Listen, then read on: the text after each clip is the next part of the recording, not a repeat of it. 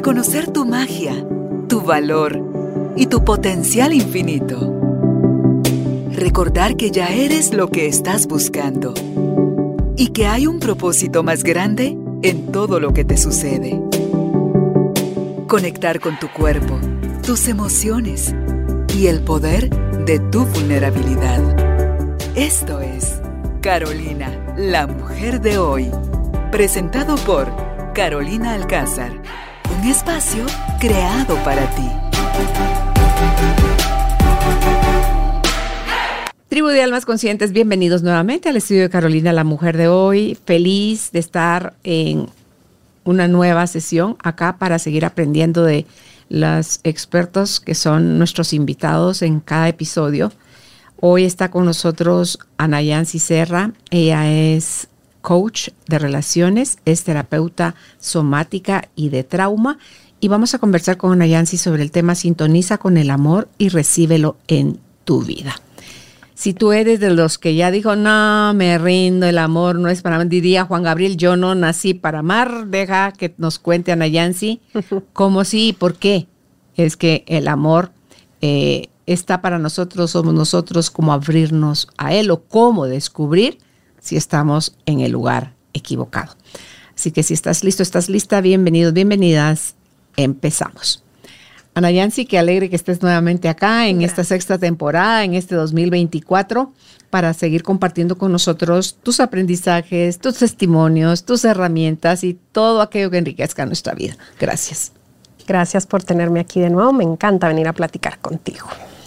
Pues de esto del amor, que si somos nosotros en esencia eso, Ana Yancy, pregunta número uno, ¿por qué nos desconectamos de nuestra esencia con tanta frecuencia? Y pregunta número dos, atado a eso, ¿te ha pasado a ti? ¿Te has uh, ok, cuéntanos.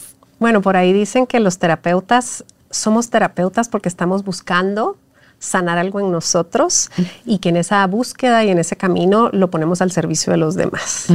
Y en ese sentido te puedo decir que soy coach de relaciones porque estoy en esa búsqueda y, y en ese proceso que es de las relaciones, Carolina, pero realmente es de mi relación conmigo, ¿verdad? De ahí se derivan mis otras relaciones. De ahí se, sí. Y como decías al principio, ese tema de yo no nací para amar, lo he escuchado tanto de, de las personas con las que trabajo que están ya tan frustradas y tan cansadas, con mucho dolor, y me dicen, a veces yo lo que quiero es que me enseñe a vivir sin pareja. Y les digo, ¿por qué quieres vivir sin pareja? O sea, ¿para qué? ¿Para qué poner esa meta? Si nuestra vocación eh, como seres humanos y como animales es, es emparejarnos, es decir, aparearnos. Es nuestra naturaleza. Qué maravilla poder elegir no hacerlo. Pero si lo que te está doliendo es la falta de, ¿sí? lo que te está doliendo es la falta de pareja, ¿por qué llegas conmigo, que soy coach de relaciones, para que te ayude a no desear una pareja. ¿Por qué no le damos vuelta a eso y lo vemos desde otra perspectiva? ¿Verdad? Porque a veces el buscar el amor desde eso, desde quiero el amor, pero no lo quiero porque voy a sufrir, porque me va a doler, ¿cierto? Entonces mejor Anayansi, ayúdame a quitarme las ganas, ayúdame a superar esta, este vacío, versus cómo hago para ver eso que hay en mí, eso que necesita sanarse desde un espacio, como dice tu palabra, de aceptación. Y aceptar que tengo esta necesidad de tener pareja, que tengo esta, este deseo de, de, encontrar una relación que me funcione y que no importa cuántas hayas tenido antes que no funcionaron, ese espacio sí está disponible para ti. Pero es desde no poner esa resistencia. Ok, entonces ahí la pregunta es desde dónde estamos saliendo a buscar, o sea, el anhelo de encontrar una pareja o tomar la decisión de, no, ya, aquí me rindo, esto no da para más, elijo seguir soltera el resto de mi vida, porque hay mucha gente, yo conozco un montón de gente, mujeres, que no tienen pareja, pero dicen, es, es como, ¿sabes cómo siento yo? Como que es una doble cosa que no se han dado cuenta. es un decir del diente de para afuera, sí, sí quiero pareja, pero por supuesto que quiero pareja. Pero hay una serie de cosas internas que las llevan sin ellas darse cuenta a sabotear la relación porque al final tienen miedo de encontrarse una pareja porque varias de ellas han tenido muy malas experiencias con las parejas anteriores. Sí, es que hay mucho dolor, ¿verdad?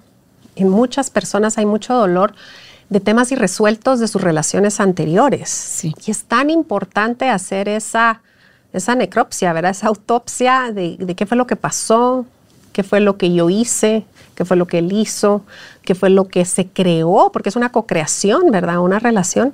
Y poder hacer, reconciliarte con eso, hacer paz, porque si no lo haces, sigues funcionando desde el dolor y sigues funcionando desde la carencia. Es como poder tomar eso que ocurrió en tu relación, lo que haya sido, y tomar una cajita y, y acomodar, esto pasó, yo estaba en este lugar emocionalmente, él estaba en este lugar, teníamos estas carencias, eh, la dinámica que se dio fue esta, y, y aceptar que yo tengo estas, estos temas que trabajar y él tiene sus temas que trabajar o ella, y desde ahí acomodando eso en esa cajita, entendiendo, voy a poder cerrarla, ponerle su, su lacito, ponerla en un lugar en mi, en mi ser donde ya no me duela, donde ya no sea un obstáculo, sino que sea una parte de mi museo, de mi biblioteca, como dicen en, en PNL, ¿verdad? Que es este, este lugar para lo que pasó y que no funcionó, y yo desde un espacio más libre puedo hacer algo diferente. Te escucho y pienso si en realidad nos podremos desconectar del amor a Nayansi o si solo hay un velo que nos una nebulosa que nos hace creer eso, porque si esa es nuestra esencia, yo creo que es imposible desconectarnos de ella. Pero en tu caso, ¿cuánto tiempo te tomó darte cuenta que hay algo que te impide tener una relación sana o que tienes una tendencia de relacionarte con cierto tipo de personas o cómo llegaste a no sí el común denominador soy yo entonces cómo llegaste ahí eh, aprendiendo informándome haciendo terapia. Lo que pasa es que es es un proceso que, que te tienes que tropezar de alguna manera para poder verlo las personas que tienen relaciones que ahí van, que no se han enfrentado a, la pérdida, a la traición o a la decepción, a veces no, no tienen que hacer ese viaje, ¿verdad, Carolina? Eh, si lo hacen, lo hacen tal vez en otros aspectos de su vida, pero no en el de pareja. ¿Sí? Y ahí es donde vemos por qué ciertas personas tenemos más dificultades o, eh, más experiencias complicadas, digámoslo así, en las relaciones es porque tal vez es ahí donde tenemos la oportunidad de sanar algo que es propio, ¿sí? Porque las relaciones al final son, son estos espejos que nos muestran lo que está ocurriendo adentro y la relación que tenemos con nosotros mismos. Y ese sí fue un descubrimiento que yo tuve eh, no hace mucho tiempo. Eh, como he compartido en otros episodios, pues pasé por un divorcio complicado Luego tuve una relación también sumamente complicada de la cual eh, salí bastante golpeada y a partir de ese momento, eh, de esas dos situaciones fue que me metí como de fondo a ver qué era lo que yo necesitaba hacer. Número uno, para encontrar paz porque la había perdido. Eh, y número dos, abrir ese espacio para el amor porque tal como tú lo dices, no es un switch que yo voy a apagar porque el amor es mi naturaleza, como todos los seres humanos. O sea, desde ahí generamos, desde ahí somos creativos. Sin amor no hay creatividad, no hay productividad, no hay, generación, eh, no hay manifestación. Es decir, el amor es la energía básica. Y si vamos como cercenando nuestras posibilidades de amar porque desconfiamos, por ejemplo, de la pareja, ya no queremos pareja porque hemos sufrido, o porque dejamos de confiar en, los amigos, porque alguien nos traicionó. Es, es, como ir cortando, ¿verdad, Carolina? Espacios donde podemos vivir el amor. Y eso es lo que no debemos hacer.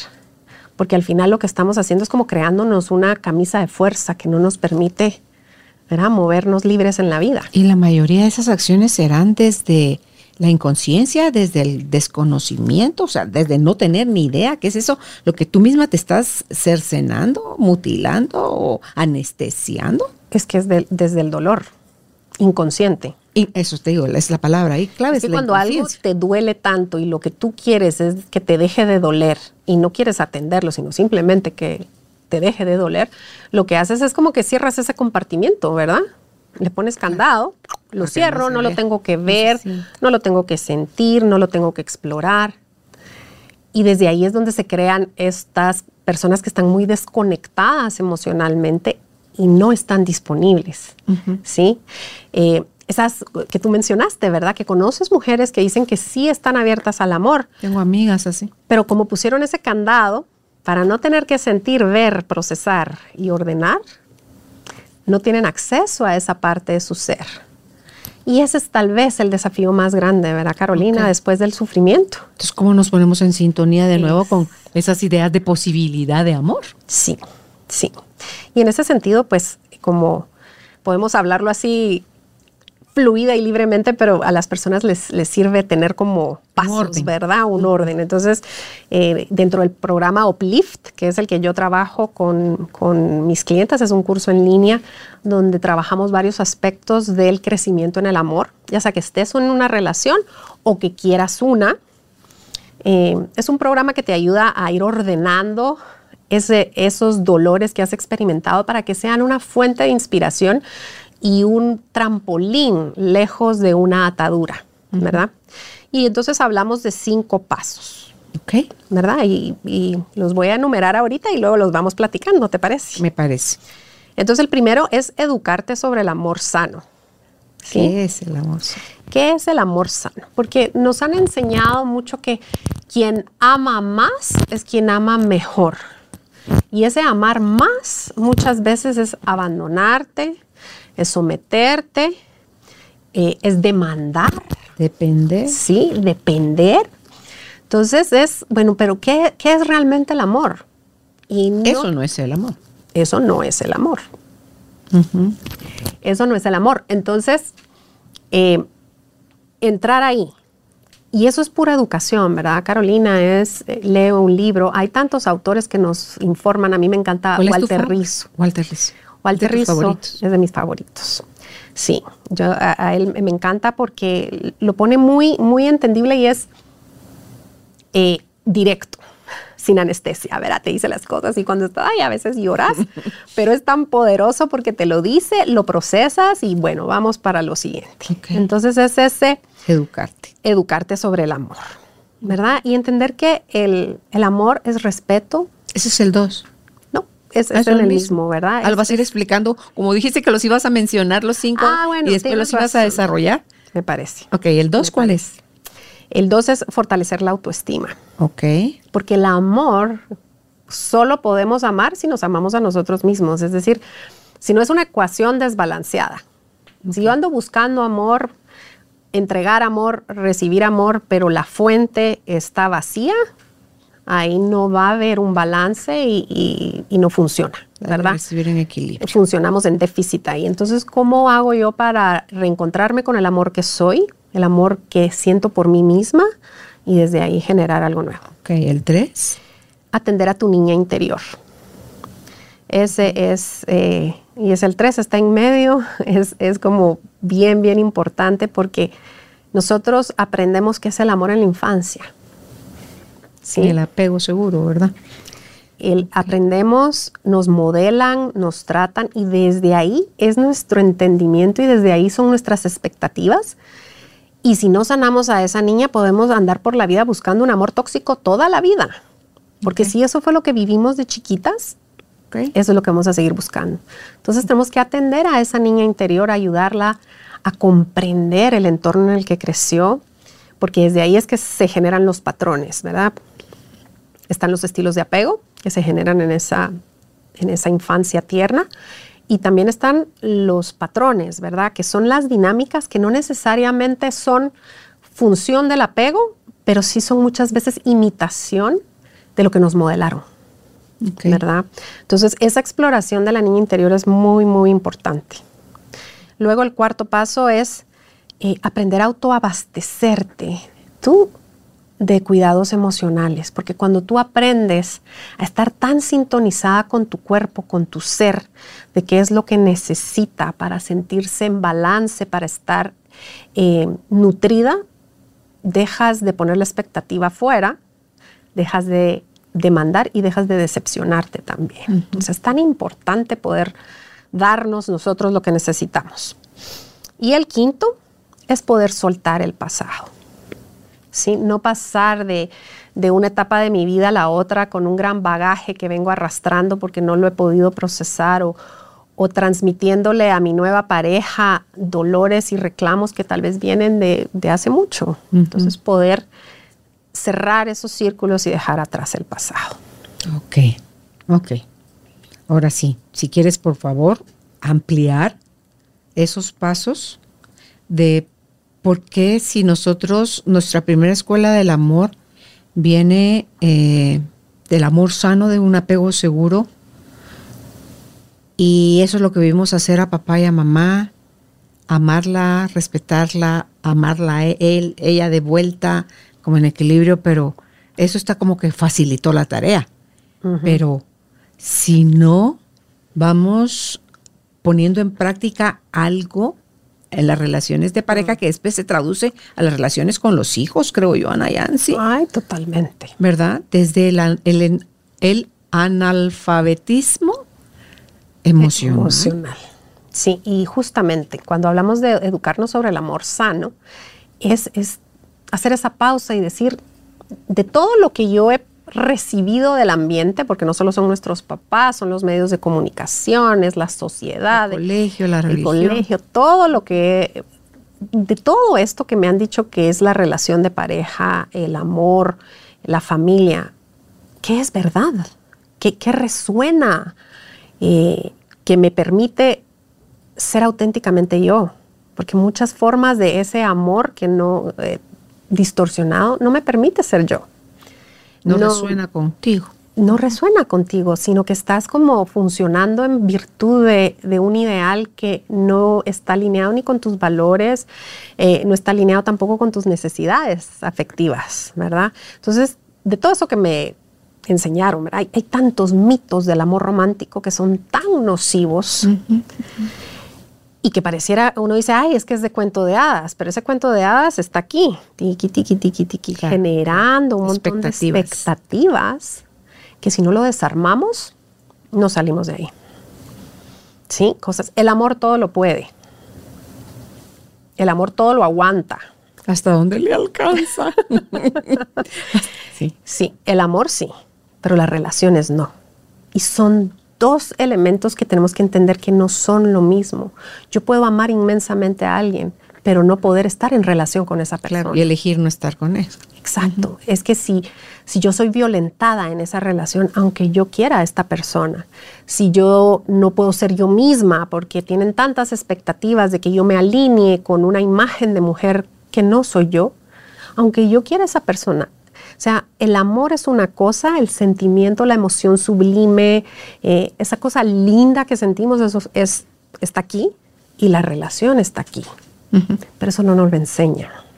Entonces, ah, estoy enamorada, lo doy todo, eh, lo entrego todo, me convierto en quien mi pareja quiera que yo sea con tal de tener ese amor. Aunque la relación sea disfuncional, aunque la relación no te lleve a tu crecimiento, eh, es te robe poder. Es lo que tú decías, que te es como mutilando. Vas mutilando, vas resenando partes de ti para entrar en eso. Claro.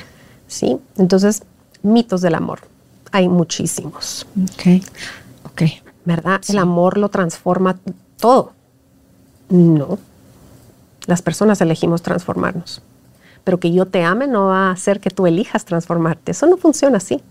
Entonces, esa es la parte de educarse sobre el amor sano. Ok. Y en ese sentido hay que recordar algunas cositas que, quisiera mencionar. El amor se fundamenta en el respeto. Si no hay respeto, no hay amor. Si alguien te está violentando verbal, psicológica o físicamente y luego te dice te amo, no es cierto, eso no es amor. El amor está fundamentado en el respeto. que se dan. Nayansi. Sí. Da libertad. El amor. ¿Por qué? Porque reconoce y apoya la identidad del otro. Y cuando tú respetas la identidad del otro, sabes que no eres ni su dueño, ni su carcelero, eh, ni su juez, ni su papá, ni su mamá. ¿sí? Es, si yo respeto la identidad del otro, la reconozco y sobre todo la apoyo, ¿verdad? Cuando yo amo a alguien, yo quiero que sea la mejor versión de sí mismo. Inclusive cuando esa versión de sí mismo no encaje mucho con mi concepto. Pero si amo a esa persona, esa persona debiera ser libre para desplegarse. Y tú acompañarle en su vuelo. Y tú acompañarla, ¿sí? El amor también es equilibrio entre dar y recibir. ¿Sí? Un amor que solo da y no recibe tampoco es amor, porque el amor es dinámico, ¿sí? Se mueve, fluye. Eh, un amor que solo es en una dirección es atadura, es dependencia, pero no es amor. Dice una canción que eso es una moneda de, con valor de un solo lado. Para que, para que valga la moneda, para que circule, tiene que tener ambas caras. Tiene que tener ambas caras. Qué buena metáfora.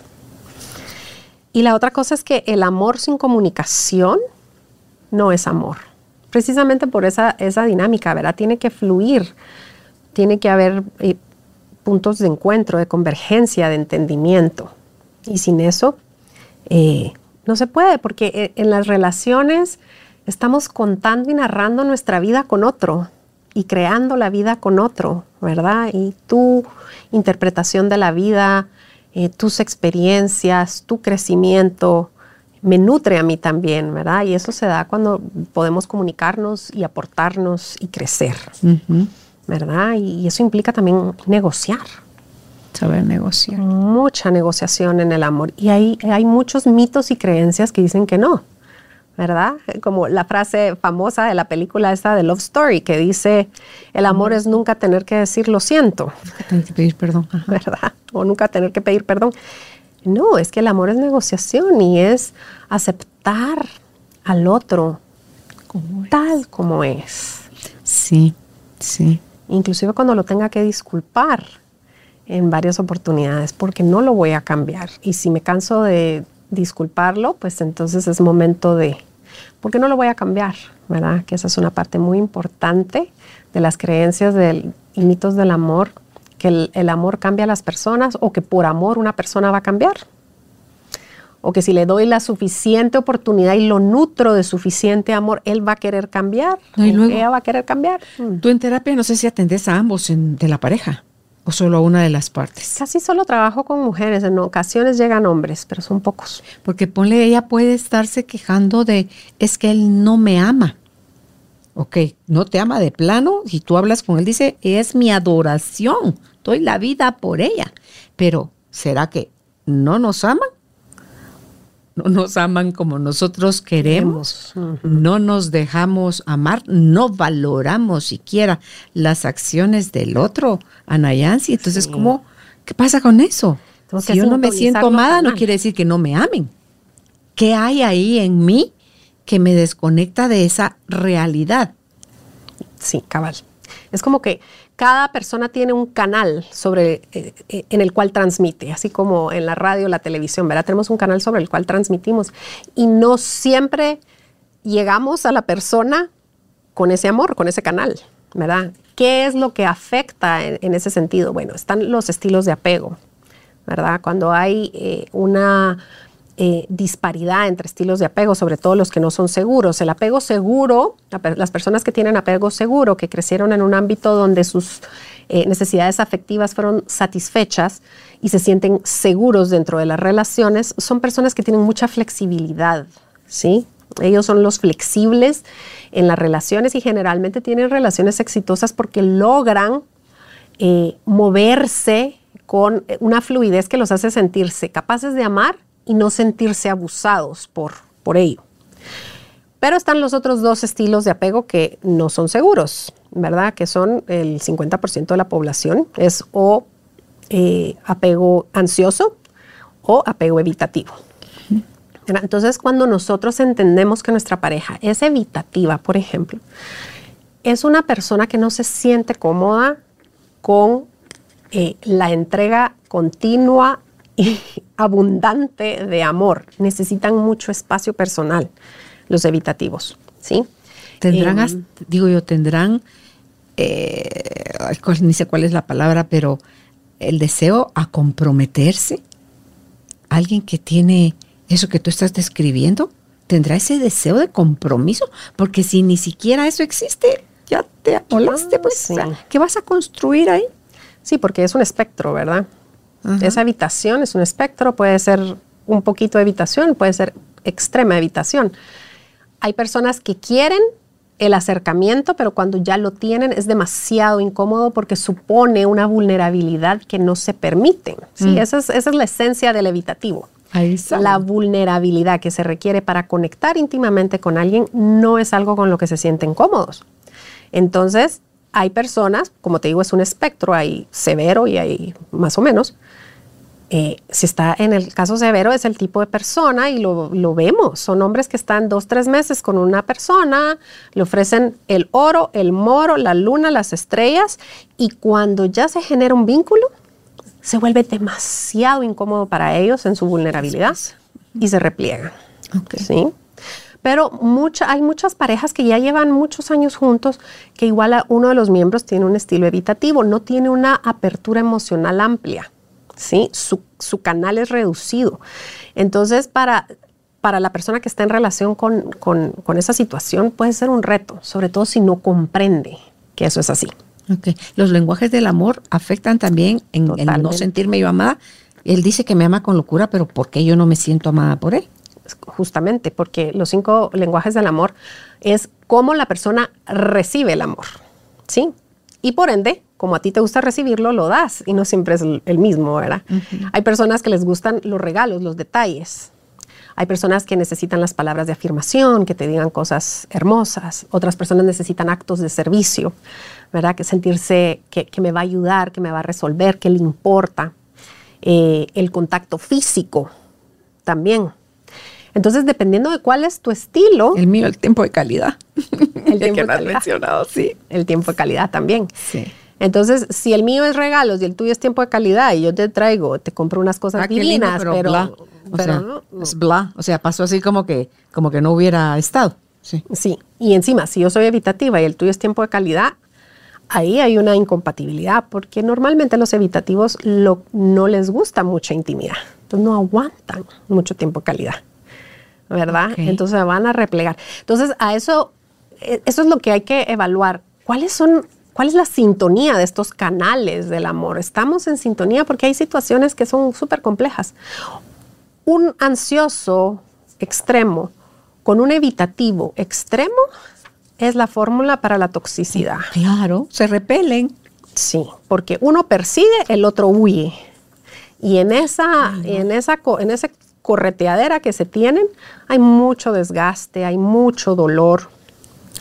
Em, no hay conexión y los espacios de intimidad son mínimos, ¿verdad? Entonces, cuando, cuando tú haces esa reflexión de qué es lo que ha pasado en, tus relaciones anteriores y tú puedes llegar a, identificar cuál era el estilo eh, de apego de tu ex y cuáles eran sus lenguajes del amor y tú poder tener esas reflexiones que vienen aquellos momentos, ¿verdad, Carolina? De decir, wow, wow, es que por eso, ¿sí? Y eso a su vez te pone un espejo para que tú trabajes en el segundo paso, que es tu autoestima. ¿Sí? Porque toda esta información es súper útil para tú aprender mucho de ti, pero tiene que ser desde un espacio de aceptación. ¿Sí?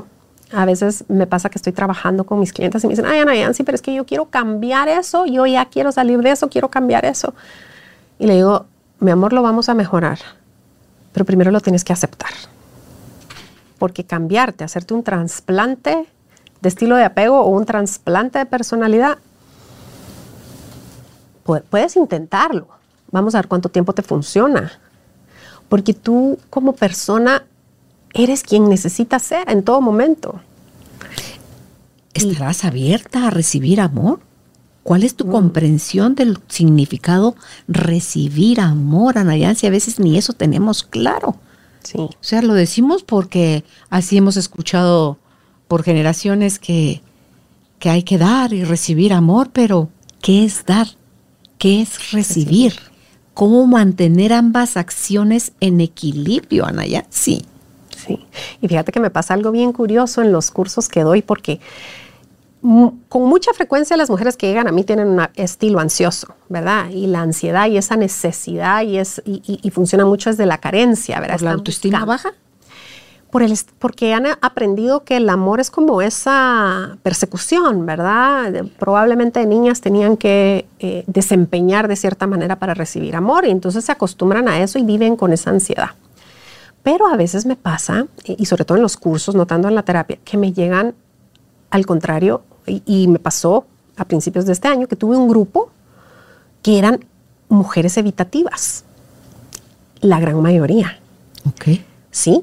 Y mujeres de un carácter muy recio, que resuelven, ¿verdad? Que son muy independientes.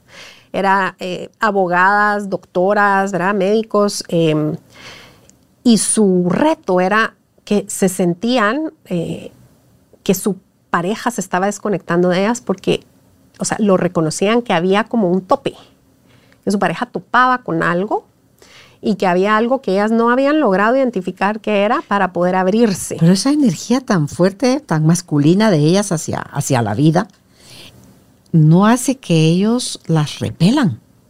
Que con- esa sea la pared o el, el muro que, que ellas mismas sin darse cuenta Sí. franquearon para, o sea, no han podido franquear para poder ir y venir, ir y venir en esa libertad de fluido del amor.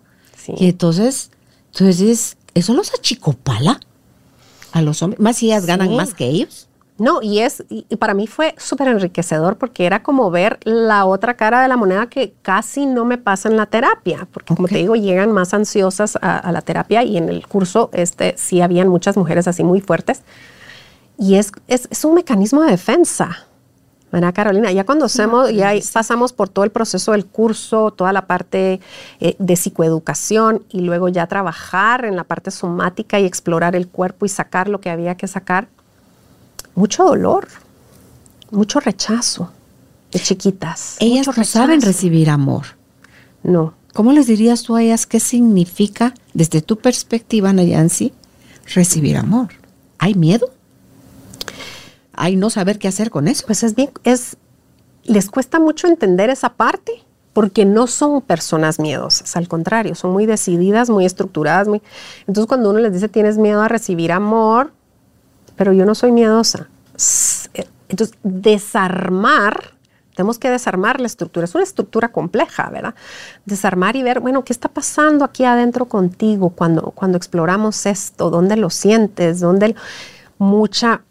Pero son vulnerables, no. No. Ahí no, está. porque y cuando ya vamos explorando, hubo muchas experiencias en sus vidas de, de rechazo. Y el rechazo lo que va generando es un, una pared, ¿verdad? Que se va a ir guiando emocional de protección. Cuando logras que la vean y que se permitan bajar las barreras, ¿verdad? Bajar barreras, bajar barreras, entran en otro, en otro espacio. Eh, escuchaba el otro día a, a Gaby Vargas, esta famosa mexicana escritora, es autora de 17 libros, creo yo, por ahí va. Decía ella, yo no tenía idea, y ahorita tiene 70 años, no fue sino hasta hace poco que me di cuenta que al final lo que yo buscaba con ese hacer, hacer, hacer, tener, tener, tener, brillar, lo que buscaba era la mirada de mi papá. Porque fue rechazada. Era mi papá.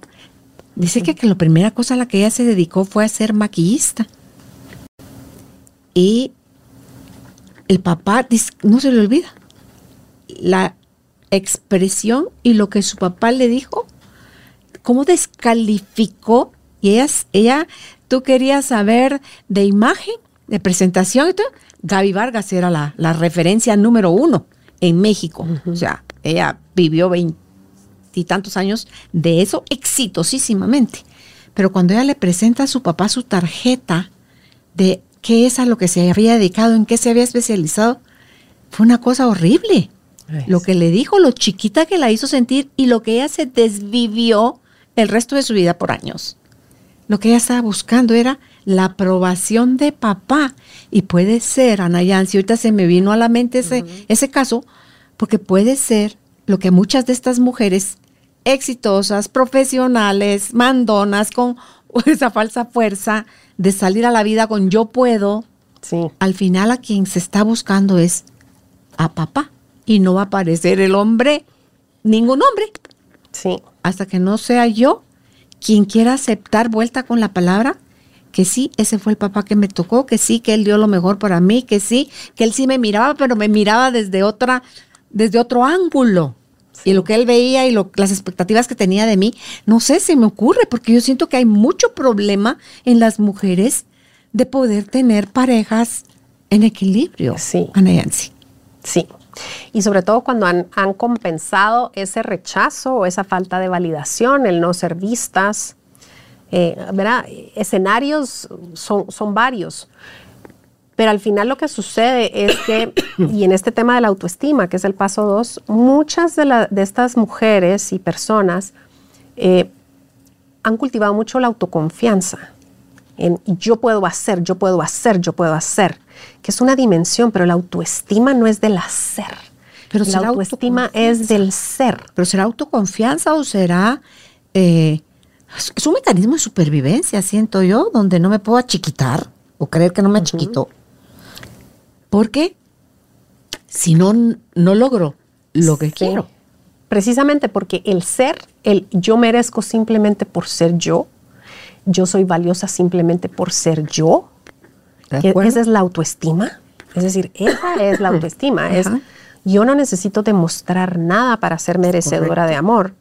Versus la autoconfianza que sí tiene que ver con el hacer.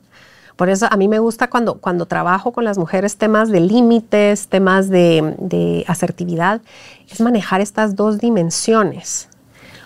Van íntimamente relacionadas, pero no necesariamente eh, una fortalece a la otra. En el caso, por ejemplo, de estas mujeres que son muy hacedoras, digámosles así, ¿verdad? Son, son mujeres que no tienen ningún problema para poner límites, son súper asertivas, son exitosas, resuelven, tienen esa parte de la autoconfianza súper elevada, pero tú les quitas a ellas su hacer y ahí el autoestima tambalea. Porque, eh, como tú misma lo dices, es un mecanismo de defensa que protege estos sentimientos de no merecimiento, de no aceptación con el- los que crecieron desde muy chiquitas. ¿sí? Entonces, todo este proceso de descubrimiento que, que logramos hacer en este programa eh, es como un, un- un despertar, ¿verdad? Que es ver cómo está mi autoestima, mi autoconfianza, qué he nutrido yo en mi vida. Mi autoconfianza o mi autoestima. Idealmente las dos. Igual que la autovalía. Sí. Pero la autoestima, ¿sabes cuándo la descubres, Carolina? Cuando pierdes algo que creías que te definía y te tienes que enfrentar a ti misma sin las decoraciones. Porque nuestro hacer son decoraciones al final, porque yo en esta etapa de mi vida hago esto, en esta otra etapa de mi vida hago lo otro, me lo quitan y lo que me queda es el amor a mi ser, sin nada más. Y es, y es, y muchas veces las relaciones, eso es lo que nos, nos eh, cuando se van, cuando terminan, cuando es, bueno, ¿y quién soy? Si ya no soy la pareja, la esposa, la- ¿quién soy? Entonces ahí regreso a mi autoestima, porque tengo que enfrentarme tal vez con esos espacios adoloridos que no he atendido en mi vida y que cuando los atiendo, cuando voy a, a- a explorar mi cuerpo, a desentrañarlos, porque ahí es donde están, em, digo, no, pues es que no atendí esta parte y esta es la que está doliendo. Y cuando la atiendo, pues se abre otra posibilidad para mí. Ok. Lo cual nos lleva a esa parte de atender a la niña interior, ¿verdad? Porque ahí es donde están las claves a esos, a esos enigmas. ¿Tienes ejercicios para atender a la niña interior? Sí. ¿Nos podrías compartir alguno? A ver. Hay un ejercicio que hago que es de exploración de, los chakras para llegar al chakra corazón. Primero hacemos como un ejercicio de respiración donde vamos eh, abriendo los chakras y luego llegamos al corazón. Y es un ejercicio que te lleva como a la profundidad, como que el corazón fuera un océano. Y vamos a la profundidad del océano y entre más profundo vamos, vamos regresando a la esencia y la esencia primordial que es nuestra edad más, más temprana, más, más chiquita, ¿verdad? Más desde que nacimos. A muchas personas ese ejercicio los lleva inclusive al vientre de su mamá, a otras personas inclusive antes, ¿verdad? Y es el amor, cómo lo estaba experimentando en ese espacio, ¿sí? Entonces es, es, ahí está la huella. Profundidad. ahí está la huella de que estamos en el vientre de, de mamá. Entonces imagínate cómo si somos eso, si lo que más nos ha definido en nuestra vida ha sido el amor que recibimos en nuestra edad más tierna, ¿cómo de adulto vamos a, a, cerrarnos a Él? Si eso es precisamente lo que necesitamos sanar, nuestra relación con el amor, porque al final es un engaño, ¿verdad? No es que nos haga falta, es que siempre ha estado ahí, pero estos golpes que hemos recibido en la vida, la adversidad, las pérdidas, eh, las pérdidas si los padres no estuvieron presentes, física o emocionalmente, son pérdidas, ¿verdad? Y es eh, ir a la, niña interior y ese ejercicio de la profundidad, de ir hasta el fondo y encontrar ahí el amor, como sea que lo experimentamos, y sanarlo, es muy poderoso. Y ahí es donde me encanta el Teta Healing, porque uno dice, mire, Ana Yancy, le juro que estoy buscando y no lo encuentro, no tengo el registro. Hay gente que no tiene el registro de un montón de cosas, porque tiene el registro del opuesto. Entonces, ahí me gusta del Teta Healing cuando se le dice a Dios, Padre, muéstrame cómo es y cómo se siente estar y ser infinitamente amada. Empecemos por ti. Uf. Entonces, eso te desborda, si es como una sobredosis porque te lo deja ver y sentir. Y pides que eso se quede como un registro en ti para que en el futuro cuando algo esté sucediendo de vuelta y se desconectó uno de eso, porque el hábito es desconectarnos, desconectarnos, desconectarnos. Entonces, eh, es volver a, anclar, o sea, hacer el ancla, ¿verdad? Como te dicen. PNL también lo podemos hacer, es muy poderoso. Haces el ancla y entonces cualquier situación de, o sea, me vuelvo a poner en el registro de, sí sé, sí sé que es estar y sentirme amada y dar amor sin condiciones. Me abro a recibirlo, estoy lista para, para el amor. Y, y estoy, estoy bien, mi frase ahorita es estoy bien ante la incomodidad que sea, lo que sea que esté sucediendo, que me pueda estar generando. Estoy bien ante esta incomodidad de aprendizaje. Estoy dispuesta a seguir aprendiendo, a cómo estar en perenne conexión conmigo y mi esencia desde ese amor profundo y absoluto que es de donde fuimos creados, Ana Yancy. Sí, ojalá pudiéramos regresar ahí, ¿verdad? Sí, Sí. Pero en esos ejercicios generalmente regresas a algún momento de tu existencia física, ¿verdad?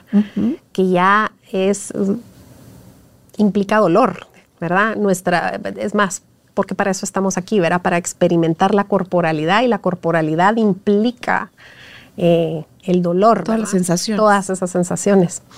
Y mencionaste algo que, que es, a mí me encanta la técnica que utilizo con AIT, porque no necesitas saber para trabajar, no necesitas recordar, no necesitas la información como tal, lo único que necesitas es ir profundizando la conexión con tu cuerpo para saber la verdad de lo que, de lo que sea, ¿verdad? Entonces, por ejemplo, en algunas sesiones, es que yo no me recuerdo, yo no tengo recuerdos de la infancia, no, no me acuerdo de nada. Hay gente que de verdad bloqueando, bloqueando, bloqueando, bloqueando.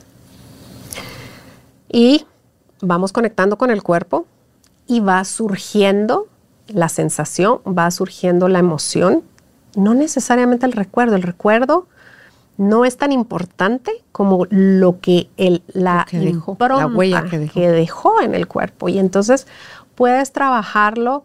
Eh, hay mucha liberación, hay mucha transformación y las personas curiosamente empiezan a recordar. ¿verdad? Y me dice, ya me recordé de mi mamá cuando yo era chiquita y fui a la clausura y empiezan a narrarme algo, me dice, yo no, yo creía que no tenía recuerdos y sí tengo.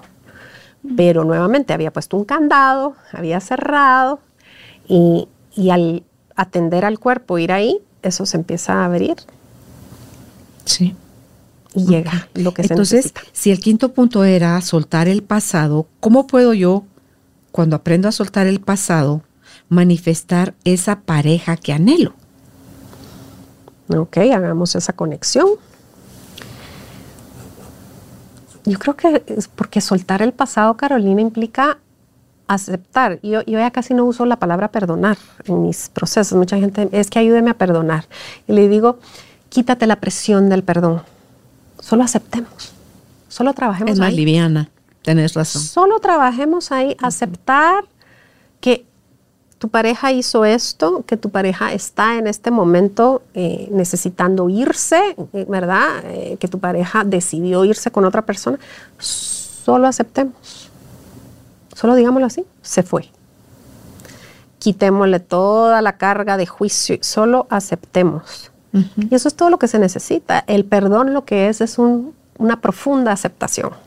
Totalmente de acuerdo. ¿verdad? Entonces cuando ah, trabajamos soltar el pasado, quitémonos esa presión de perdonar. Es que yo no puedo perdonar a mi marido porque se fue con... No, yo no te voy a decir que perdones a nadie. Aquí, no. Pero sí te voy a ayudar a que aceptes, porque eso te va a liberar. Aceptar la realidad. Acepta también quién tú eres y quién fuiste. Eso también es parte de soltar el pasado. No solo es lo que te pasó, no solo es lo que hizo la otra persona que te dolió, la traición. Es, bueno, ¿y quién era yo en esa ecuación? Porque todo esto, yo fui co-creadora de todo esto. Y voy a hacerme responsable, lo voy a ver, pero también me voy a aceptar con mucho amor. ¿Verdad? Porque solo ahí puedo crear algo nuevo. En esa lista que hacen de los pros y los contras de la relación, me sirve también para manifestar. Es como un nuevo listado de qué es lo que quiero manifestar. No solo qué características quiero que tenga esa persona que va a aparecer en mi vida, sino también yo que estoy dispuesta a aportar a esa relación. Eso quiere decir, quítele todas las metidas de pata que estuvo en esa relación que ya fracasó. Sí. Pienso yo, pues, no sé, se me ocurre. Sí, porque cuando no hay aceptación lo que pasa es que te aferras a tus comportamientos, ¿verdad? Es que yo no hice nada malo, él se fue. Claro. Él es el que traicionó a la relación. Él es el que, o ella. Entonces, ahí no hay posibilidad de transformación. Y la transformación nuevamente no es cambiarte, porque no se trata de cambiarte, se trata de aceptarte y amarte como, como sos, porque algo, algo sucedió en esa co-creación, en esa dinámica de pareja que se desfundó y yo soy parte de eso, no lo voy a, no, no me voy a quitar la responsabilidad, porque entonces nunca me voy a liberar. La responsabilidad es mi habilidad de responder y esa es la libertad que tenemos para crear algo nuevo. ¿Cómo Desde podemos no. enamorarnos de nosotros mismos entonces, Ana Yancy, para poder manifestar esa pareja que anhelamos? Porque no es lo mismo salir a la búsqueda desde mi carencia, mi vacío, como decías al principio, terrible. que salir desde el- mi completud Sí. a entregarme a una nueva relación. ¿Cómo puedo, si nunca lo he hecho, enamorarme de mí misma? pues tienes que pasar un tiempo contigo, ¿verdad? Que es algo muy retador para personas que tienen dependencia emocional, porque quieren eh, el sentirse sontos, sin, sin algo de qué agarrarse, alguien de quien ¿Quieren o no agarrarse. quieren? No, no quieren. Ah, no quieren. Es demasiado, eh, demasiado fuerte esa sensación como de estar flojos Inestabilidad. en el mundo, ¿sí? Y, y yo lo he experimentado. Eh, ¿Qué recientemente, sentís? Fíjate que me acaba de pasar en el casamiento de mi hija. Como terminé mi relación hace poco, mi hija se casó por lo civil hace ¿verdad? El fin de semana. Em, y fui sola, ¿verdad? Eh, al, al evento estaba mi ex esposo con su nueva esposa, él ya se casó. Em, y, y como era un entorno familiar y, yo me sentía como que necesitaba. el bastón. Ajá, necesito el brazo. el pasamanos. Necesito el brazo, necesito la presencia. El, y, qué interesante. ¿verdad? Me quedé así como, Anayansi, qué interesante las, lo que estás sintiendo, qué incómodo, pero veamos qué pasa con esto. Y me sentí algo así todo el rato. O sea, es como que, como que andaba buscando una liana, un bastón, un, tenía a toda mi familia ahí. Un pasamanos. Rodeados de amor, porque fue un, un, evento muy lindo. Pero desde, desde ese trabajo que tengo pendiente, porque he avanzado mucho, pero obviamente hay un trabajo pendiente, mi ruptura es reciente, sí sentí ese vacío. Y pero es una creencia. No es una creencia. Es una sensación corporal. Sí, pero la creencia, la, la creencia está en la ah, mente en forma de pensamiento y en el cuerpo en forma de sensación. Sí. Por supuesto, hay una creencia y una eh, carencia, más que, ¿verdad? Desde esa carencia de, sentirme como que estoy flotando eh, y nuevamente aterrizarme y así, ¿verdad? Lo logré en, un momento decir, tú estás aquí, conéctate con la tierra, conéctate con tu ser, porque no te falta nada, Nayansi. Aquí están tus hijos, es un momento de gozo, aquí está toda tu familia, tu mamá, tus hermanas, tus primos, tus, todo. Entonces, conéctate con la tierra, ve a tu centro y... Pero soy completamente transparente y lo soy también con mis, mis clientas porque cuando tú tienes una herida de abandono tan fuerte, es como un... se te activa. En tu caso fue porque tu papá murió. Mi papá murió cuando yo tenía un año y mi mamá se volcó al trabajo. Mi mamá se volvió o sea, al doble abandono. Doble abandono. Entonces yo crecí eh, con las empleadas. Mis hermanas son mayores que yo por bastante. O sea, yo soy como coladita, rezagada. Entonces siempre estaba sola. Eso es lo que yo recuerdo mucho tiempo sola, jugando sola. Entonces estoy muy consciente de esa herida y me doy cuenta cuando se activa, ya he desarrollado, puedo conversar con la herida y, ahí voy. ¿Tú estás enamorada de ti?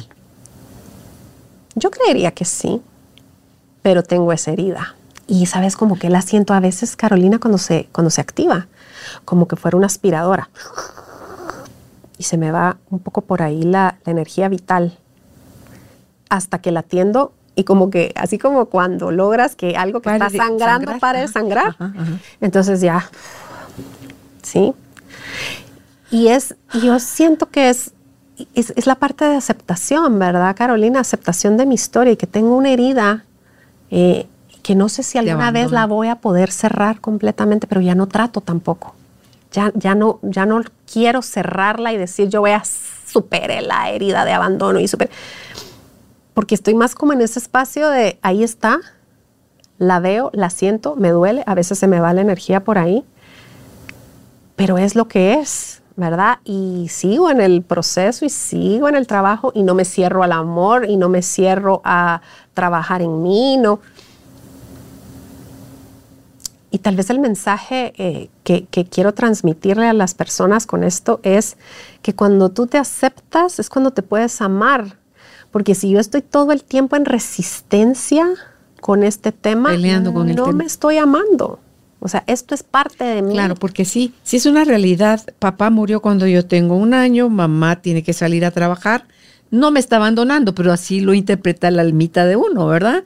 Eh, porque ella volvía todos los días a la casa, papá sí ya no volvió nunca más, pero ¿por qué murió? Entonces, pero más allá de eso que fue tu realidad, es cuánto nos seguimos abandonando a nosotras mismas a raíz de esa, esa base, de querer seguir validando esa base. Ad eternum. Pero cuando te logras quedar en el espacio de dolor contigo. Abrazando tu dolor de soledad. Sí, quedarte ahí. Y es, parte de, la herramienta. Eh, el año, este año cerré el, entrenamiento de Compassionate Inquiry con Gabor Mate. Ah, ok. Sí. Me encanta él. es fabuloso. Y una de las principales técnicas que utilizamos en ese proceso, que es muy amoroso y de mucha conexión, es quedarte ahí, no huir. Quédate con el dolor, quédate con esa sensación de que se te está yendo la vida, quédate con esa experiencia de sentir como que no tenés de qué agarrarte, como que solo quédate un ratito ahí. Abrazala. Quédate contigo y tu dolor y tu experiencia. Y es, y pasa. Baja. ¿sí? Pero eso es aceptar, es, la aceptación de mi experiencia. Em, es un proceso, yo siento que, eh, es un proceso de, mucha conexión, em, de pausa, ¿verdad? Porque a veces en el afán del crecimiento personal, yo no sé si te, ha pasado que conoces personas que van, es, es como, se vuelve como... Em, carrera. Carrera, sí. voy de esto, voy a esta, voy a esta, voy a esta. Y yo estuve ahí, porque estás buscando aliviarte, ¿verdad? Ese alivio, ese alivio, estás, se vuelve, es un poco anestesia, un poco vicio también. Entonces, pausa, pausa y quédate en lo que hay, acepta lo que hay. ¿Es incómodo? ¿Es doloroso? Sí. Y mucho de lo que yo hago es, es estar ahí con la persona mientras experimenta eso, ¿verdad? quedémonos ahí un ratito, a ver, no huyamos, no nos distraigamos, quedémonos ahí, yo estoy aquí contigo, veamos qué surge. Y es que eso, por mucho que duela, va a pasar porque tiene un ciclo. Pero como nosotros fingimos, no, no es para tanto, no, ya va a pasar solito, no, el tiempo todo lo borra, nada. Mentira, eso es lo que lo perpetúa. Así es. Ok. Entonces, eso es atender a la niña interior, ¿verdad, Carolina? ¿Qué debemos, Ana Yancy, desde tu conocimiento evitar hacer si lo que queremos tener una relación de pareja sana? ¿Expectativas? Desaparecerlas, bajarles, aunque sean unas rayitas, o desaparecerlas. Pues si yo tengo expectativa de que me consientan, ok, me voy a consentir yo. Suplir mis expectativas. Autoabastecerme, ¿verdad? Es que es ese que es uno de los pasos, ¿verdad? Es el número cuatro que no son pasos porque no van en orden, son conceptos, ¿verdad? Son, son ideas. Aspectos, sí. Eh, porque cuando yo aprendo a darme lo que necesito, ya no se lo impongo a nadie, ¿verdad? Entonces, si yo tengo, si me está haciendo falta consentimiento y sentirme apapachada, ¿ok? ¿Qué puedo hacer yo? Me puedo ir a dar un masaje, que es esa, esa atención al cuerpo que necesitamos. Rico que te lo haga tu pareja, pero no me lo está dando, me puedo dar un masaje con, ir a darme un masaje con alguien. Eh, tengo la expectativa que me digan palabras de aliento. Eh, si estoy con una pareja que nunca me da palabras de aliento, hay que pensar si estoy en el lugar correcto. Pero no siempre va a estar la persona dándome las palabras que yo necesito porque no me puede leer la mente y no me puede leer el corazón y no puede saber cuáles son mis necesidades. Entonces, si lo necesito, lo pido a la hoy estoy algo abatida, necesito que me des un poquito de ánimo. Entonces, yo me autoabastezco y también aprendo a pedir lo que necesito. Las parejas no nos pueden leer la mente y eso es, una, eso es un mito del amor terrible. Si me quiere, debiera saber. Pero pasa mucho. Es que él ya debiera saber lo que estoy esperando, mm. porque es lógico. A ver, ok, desarmemos esto. ¿Cuál es la lógica? A ver, ¿qué es lo que tú consideras lógico y qué es lo que en esta situación crees que tu pareja debiera intuir o extraer o extrapolar? A ver, y ya cuando lo desarmamos dicen, ah, pues sí, no, ¿verdad? No, mi corazón, es que tienes que pedir, tienes que verbalizarlo. Y dejarlo en libertad de dártelo o no. También. Porque tampoco es solo porque ya lo pediste, entonces ahí ya es obligación del otro hacerlo como tú esperas que lo haga, que lo haga como tú esperas que lo haga. Sí, pero también estar tan conectada contigo que, por ejemplo, si tú tienes una necesidad afectiva de tiempo de calidad que requiere presencia, ¿verdad, Carolina? Esa es una persona que está disponible y presente, pero estás con alguien que no tiene la capacidad porque su ventana de tolerancia a eso es muy estrecha, o tú haces el, el cambio pero ahí es donde viene, ¿no? Esta es una necesidad auténtica mía y estoy siendo dar yo auténticamente yo, ok, entonces esto no funciona, aunque haya amor, ¿verdad? Negociar, si yo aprendo a pedir, también aprendo a escuchar las peticiones del otro y aprendo a negociar. Sin eso, difícil que el amor o la relación pueda prosperar. ¿Qué podemos potenciar nuestro, cada quien de sí mismo, si sabes cuáles son tus habilidades, tus dones, para eh, sostener esa relación sana, esa relación de pareja que digo que quiero tener? ¿Cómo diseñarla? Y mencionas algo importante porque si yo estoy conectada conmigo, tengo autoconocimiento y estoy conectada con mis dones eh, y los pongo al servicio, no solo de mi pareja, sino al servicio, es que es, es un efecto multiplicador. Ya no necesito solo el amor que viene de ahí, sino que es viene de todos lados, ¿verdad? Y mm, la satisfacción en la vida se amplía. Yo siento que mucha de la insatisfacción de, de personas que llegan a trabajar conmigo es porque su vida se ha cerrado, Carolina, se ha vuelto así. Y dentro del programa de transformación personal que trabajo está pues la parte de pareja, la parte emocional, pero también la parte de proyección. ¿Qué estoy haciendo con mis dones, mis talentos? ¿Cómo los estoy poniendo al servicio de la humanidad? ¿O estoy metida tanto en mi casa, mi familia, mi pareja, que no he tenido la oportunidad de proyectarme y en esa falta de proyección estoy generando una carencia en mí? Porque todos tenemos esa vocación de servicio. Aparentemente no- a eso venimos todos. A, eso servir. venimos. Pero ¿cuántas personas conoces tú que solo están en su casa, en su familia, en, en su entorno? Y descuidan sus otras áreas de vida. Y entonces se vuelve una carencia porque no tengo toda esta retroalimentación del, del No resto de la comunidad No hay equilibrio. y le pongo toda la carga de mi felicidad a una persona, ¿A los Wow. hijos o al marido? a los hijos o al marido. Y, y entonces es tan importante que cuando tú estás buscando sanar eh, la parte de relaciones, es, es cómo me estoy relacionando también con el mundo, ¿verdad? ¿Qué estoy poniendo ahí afuera? Em, ¿Qué estoy aportando? Porque esto es, ¿verdad?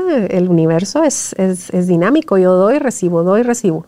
Pero si solo estoy aquí, no me estoy nutriendo y no estoy nutriendo tampoco al universo para De vuelta. de vuelta para recibir. Sí, entonces revisemos las áreas de nuestra vida para ver Sí. dónde están las mayores carencias, su, autosuplir, dijiste tú, ese, e- eso que estamos demandando de otros para poder salir con una sensación de llenura, que uno no es media naranja de nadie, No. ¿verdad? Eh, es bonito compartir uno su vida, sus sueños, anhelos, tristezas, problemas, o sea, todo Sí. con, con la pareja, que no te resuelvan ni quererle tú resolver al otro, pero sí sentirte escuchada, sentirte sostenida, saber que no estás sola y que vuelen tu vuelo contigo Sí. creo yo. Creo yo que eso es, estoy tratando de escribir cómo me miro yo con Álvaro. Entonces, sí, porque cuando yo le quería decir a él cómo hacer las cosas o cuando él me decía a mí, a mí eso me hacía un cortocircuito horrible en la cabeza, porque una cosa es cuando tú pides estrictamente directo qué es lo que quieres o qué necesidad tienes que te resuelvan y otra donde tú solo estás compartiendo con esa persona algo que estás pensando o sintiendo. Y lo único que necesitas es sentirte escuchada. Sí, y, y eso hay que entender de No los hombres, ¿verdad? A ellos les sí. gusta resolver. Sí, no resuelta. Sí. O sea, déjame O decirte, hazlo así. No, no, no, no, corazón. Yo, ¿sabes qué? Solo necesito que me escuches. Sí, eso, eso. Solo. Pero poder pedirlo, ¿verdad, Carolina? Poder pedirlo. Sí. Y otro aspecto importante de atraer también el amor. El amor es la energía de todo, ¿verdad? Es la energía de la abundancia. Cuando nosotros nos trabajamos la abundancia en todos los aspectos, se hace más, se hace más y mejor. Y eso implica también romper con la dependencia económica. Eso es un factor bien importante. Muy importante, muy importante. Porque si yo estoy funcionando desde la carencia económica y estoy buscando pareja para que me Te mantenga, corazón, esa energía así no te va a llevar al amor que estás buscando.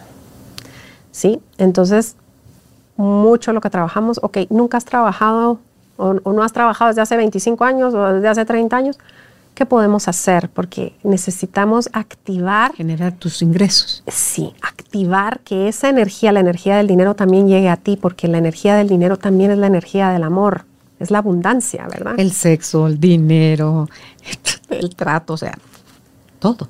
Todo. Entonces ese también es un, un aspecto importante de alinear.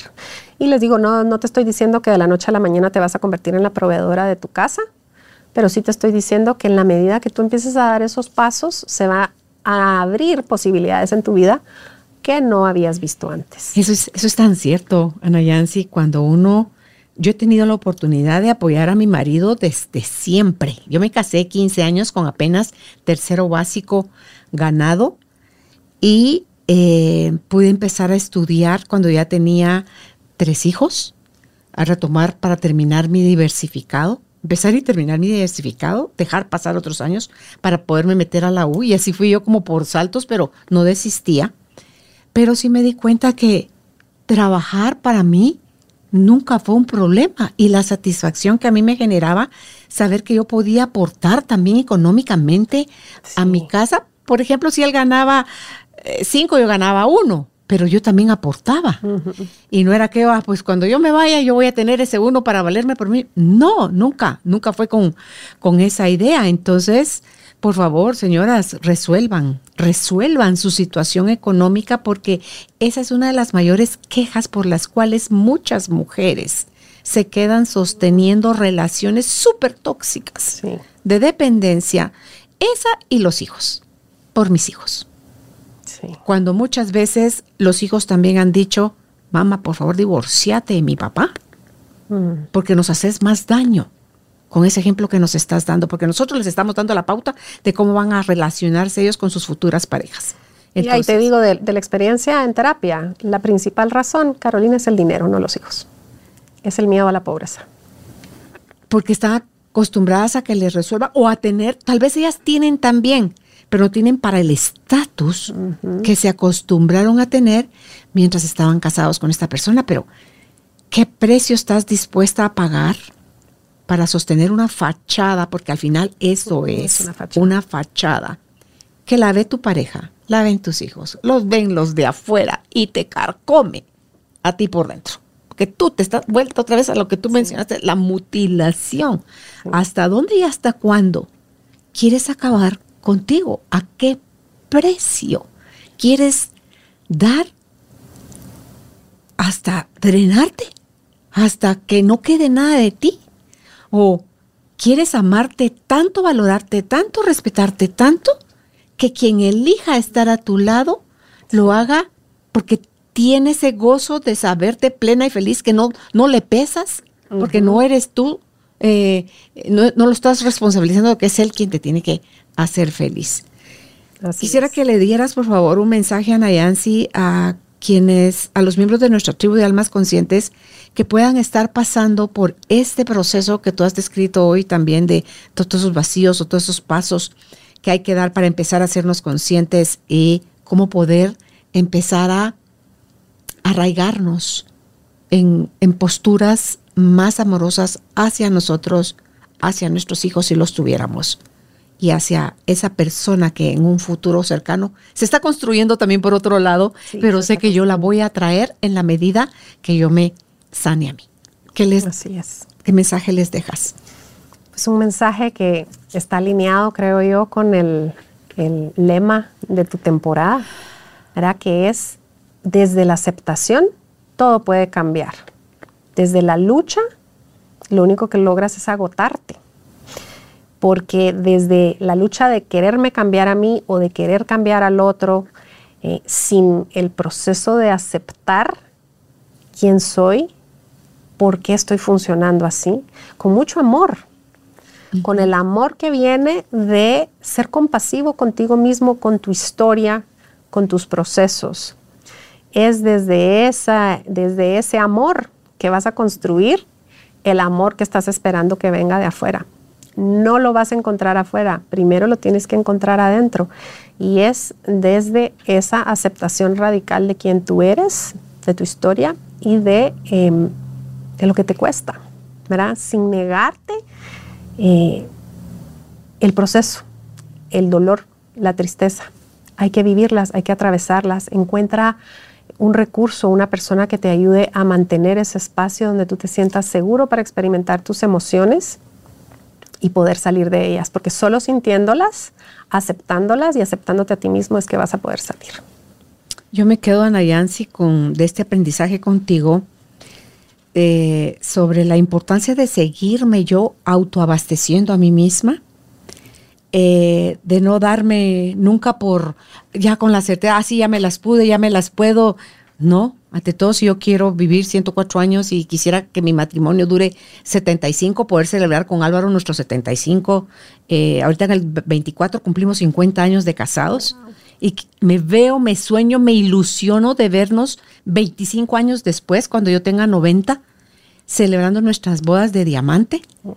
Y es en la medida que yo me abastezca a mí, en esa medida yo dejo de exigirle a Él, de tener expectativas en Él, de amarlo cada vez más profundamente, justo como Él es, de poderlo ver desde, desde el amor como Dios nos mira, Nayansi, desde un, un amor perfecto, desde donde todas las cosas que hemos aprendido a superar durante 49 años que ya transcurrieron, es, sí se puede, sí, se puede. sí pudimos no daban cinco centavos por nosotros. Yo tenía 15 y él tenía 18. Y un, alguien que venía en la cola, que venía haciendo la cola para felicitarnos por nuestro matrimonio, y dice, ay, pobres patujos. Con suerte duran un año. Bueno, pasaron ya 49. Entonces, ¿qué te garantiza? Una historia de éxito admirable. Qué lindo. ¿Qué te garantiza que esa relación que viene en camino para ti va a llegar? Yo creo que te lo puede garantizar que te sigas haciendo tú responsable de ti, que sigas procurando tu estima, una estima amorosa de ti para ti, de respeto, de valía, que te, que te llenes, que te abastezcas, que no dejes que tu tanque, como el carro, ya llegó a la gasolinera. No, usted se quedó un kilómetro antes de llegar a la gasolinera y a ver cómo haces para abastecer. Entonces, yo les prometo que sí es posible. Yo no digo que sea fácil. Les digo que es posible, que esa era la palabra de nuestra quinta temporada. Es posible poder vivir una relación de pareja con sus altas y sus bajas, con sus deseos a veces de mandarlo toda la frega, porque también eso, eso pasó en esos 49 años. Pero eh, que hay que trabajar todos los días. Exacto. y, es que es, lo que hay que soltar es el vivieron felices por siempre. Ahí empezaba la historia. Que es un mito del amor. Sí, sí. Y muchas personas siguen buscando, ay, voy a encontrar mi, mi forever love, ¿verdad? Mi... No te enfoques ahí. Si se da, qué maravilla. Pero el amor y la magia y el está en el proceso, como tú nos estás comentando ahorita. Sí. O sea, tú estás, quiero seguir trabajando para llegar a ese... A los 75, a, los 75 años. Pero no lo das por hecho, ¿verdad, Carolina? Ah, no, ¿de dónde? No Ni siquiera sé si vamos a estar vivos, Anayansi. Sí. Pero si sí los tuviésemos, Álvaro, como dijo Jerry Maguire, you got me at hello. Le digo, tú me atrapaste a mí cuando me dijiste en una oportunidad, viéndome a los ojos, los últimos ojos que yo quiero ver antes de morir son los tuyos. Así, de verdad. Y, y, ahorita solo de contárselos, se me humedecen mis ojos. Mm. Eh, porque le digo, me, me, me, atrapaste, me fregaste con el, con el You Got Me at Hello. O sea, es sí. Y por eso cuando él estuvo en, en, la emergencia al centro médico que se cayó de la bicicleta y tuvo un accidente y porque no era su momento para morirse, no se murió. Que sí estuvo al borde de la muerte tiene un agujero aquí todavía que, nos recuerda ese, ese momento, es cuando él estaba postrado en la camilla de la emergencia del hospital. Y yo le veía los ojos a Nayansi. Él ya no estaba ahí.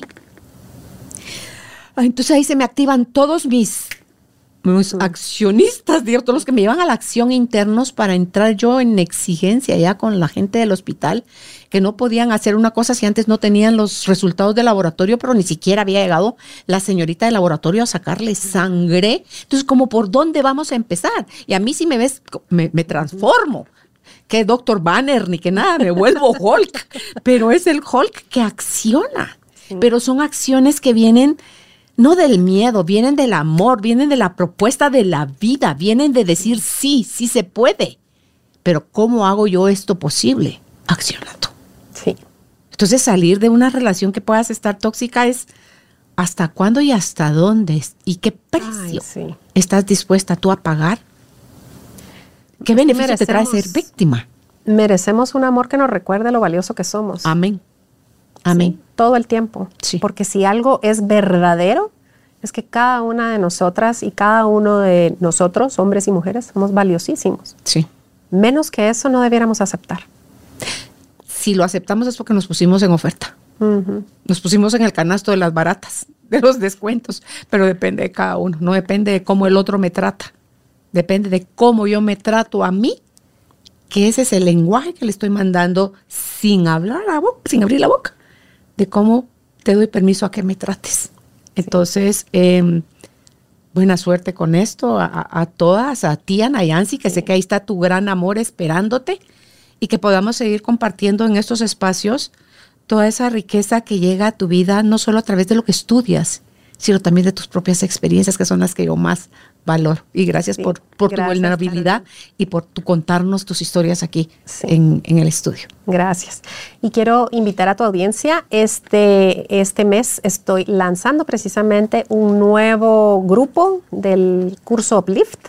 Que vayan a mi Instagram, anayansi-serra, para obtener la información porque estamos por arrancar. Es un proceso profundo. ¿Qué fecha empieza ahorita en enero? Empieza en febrero. Ah, en febrero. A principios de febrero. Ok. Entonces, para que entren a mis redes, se informen, ahí pueden descargar algunos recursos gratuitos que empieza el proceso para eh, Uplift, que será en febrero. Gracias, Anayansi. Chao. Gracias por ser parte de esta tribu de almas conscientes. Comparte este episodio para que juntos sigamos expandiendo amor y conciencia. Recuerda visitar nuestra página www.carolinalamujerdehoy.com.gt. Encuéntranos también en redes sociales como Carolina la Mujer de Hoy.